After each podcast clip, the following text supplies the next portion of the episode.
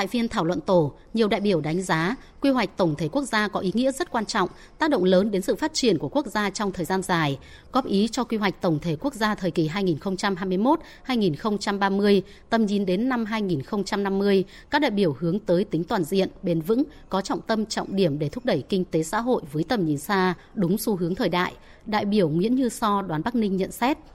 về mục tiêu phát triển về kết cấu hạ tầng đến năm 2030 thì báo cáo mới tỷ tập trung vào hạ tầng giao thông trong cái đó hạ tầng công nghệ thông tin hạ tầng số rồi hạ tầng năng lượng đều đóng một vai trò rất quan trọng quyết định đến sự phát triển kinh tế của xã hội nhưng lại rất chung chung và chưa rõ cái mục tiêu. Do vậy thì cần bổ sung những cái quy định rõ cái mục tiêu đối với một số ngành à, có vai trò quan trọng như hạ tầng về công nghệ thông tin này hạ tầng à, số và hạ tầng năng lượng. Cùng chung quan điểm này, đại biểu Trần Quang Phương đoàn Quảng Ngãi góp ý trong khi chúng ta đang là phát triển kinh tế xanh, kinh tế tuần hoàn, kinh tế số và kinh tế số như là một cái động lực, một cái định hướng phát triển rất là tốt.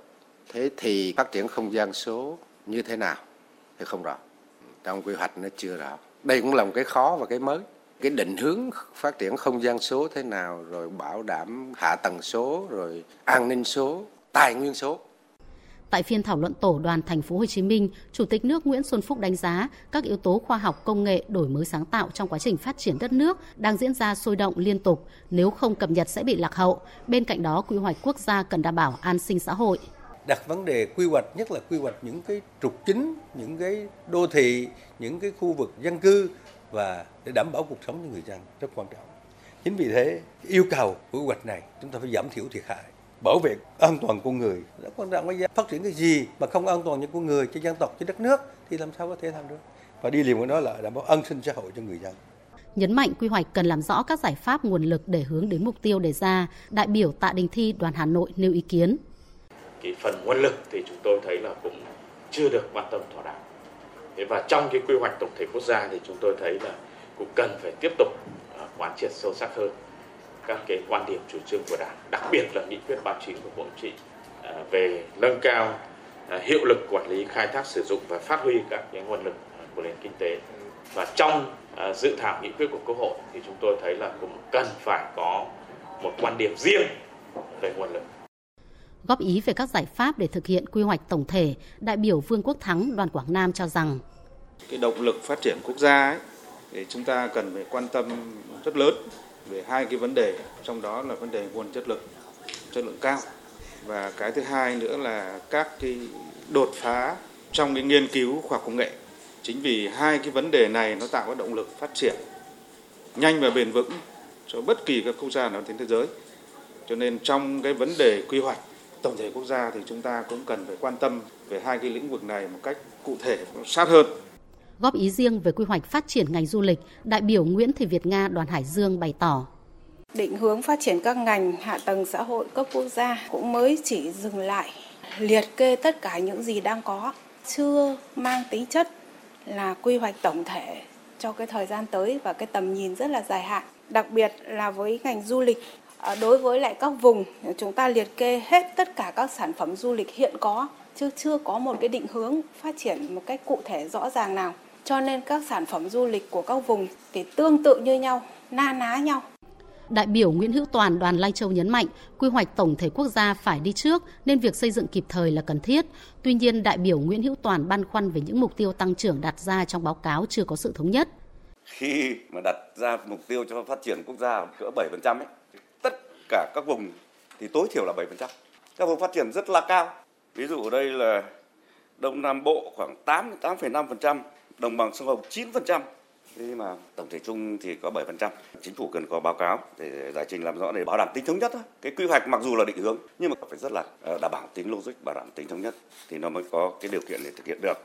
khẳng định quy hoạch tổng thể quốc gia là một nội dung cấp bách, một số đại biểu mong muốn sớm thông qua, làm cơ sở để địa phương tập trung nguồn lực triển khai. Tuy nhiên, một số ý kiến khác cũng cho rằng đây là quy hoạch lớn, tầm vĩ mô tác động sâu rộng đến vùng miền địa phương các ngành với tầm nhìn dài hạn. Do vậy, cần nhiều thời gian để nghiên cứu kỹ lưỡng, đóng góp ý kiến trước khi thông qua. Cũng trong sáng nay, Quốc hội thảo luận tại tổ về đánh giá việc thực hiện quy định tại nghị quyết số 30 về các chính sách phòng chống dịch bệnh COVID-19. Nhiều đại biểu cho rằng việc thực hiện nghị quyết nhiều nơi còn chưa kịp thời. Đại biểu Trần Văn Khải, đoàn Hà Nam nêu rõ. Nghị quyết 30 của Quốc hội đã ban hành rồi nhưng mà cái việc ban hành các cái hướng dẫn triển khai thực hiện à, có lúc có lời còn chậm. Cái y tế cơ sở, y tế dự phòng ấy, thì bộc lộ nhiều cái mặt yếu cái việc thanh quyết toán chi phí khám chữa bệnh COVID-19 còn nhiều khó khăn, vướng mắc. Thế rồi việc thực hiện chính sách chế độ ờ, hỗ trợ đối với lực lượng tham gia phòng chống dịch COVID-19 có nơi còn chưa kịp thời thỏa đáng. Cái tình trạng thiếu thuốc, thiếu vật tư, ờ, thiết bị y tế ờ, còn diễn ra ở nhiều nơi. Các cái chính sách đảm bảo an sinh xã hội Việt Nam hỗ trợ cho người dân, người lao động, người sử dụng lao động thì có khi còn chưa bao quát hết các đối tượng. Nhiều đại biểu bày tỏ đồng tình với việc cho phép tiếp tục thanh toán chi phí các hoạt động phòng chống dịch COVID-19, thanh toán chế độ chính sách đối với người được điều động tham gia phòng chống dịch bệnh COVID-19 và cho phép thanh toán chi phí phòng chống dịch cho cơ sở y tế, chi phí khám bệnh chữa bệnh cho người bệnh COVID-19 đang thực hiện theo nghị quyết số 30 của Quốc hội. Đại biểu Nguyễn Thành Trung đoàn Yên Bái đề nghị. Qua giám sát ở một số địa phương thì việc thực hiện chi trả chế độ chính sách thì còn khó khăn khó khăn trong việc xác định đối tượng tham gia, trong việc xác định ngày công tham gia ở mỗi địa phương, cái cách thực hiện rồi là cách tính quy định còn chưa thống nhất. Do đó thì tôi đề nghị là chính phủ cần sớm có hướng dẫn một cách thống nhất, rõ tiêu chí để dễ triển khai thực hiện thanh toán, quyết toán chi phí phòng chống dịch cũng như là để dễ kiểm tra giám sát.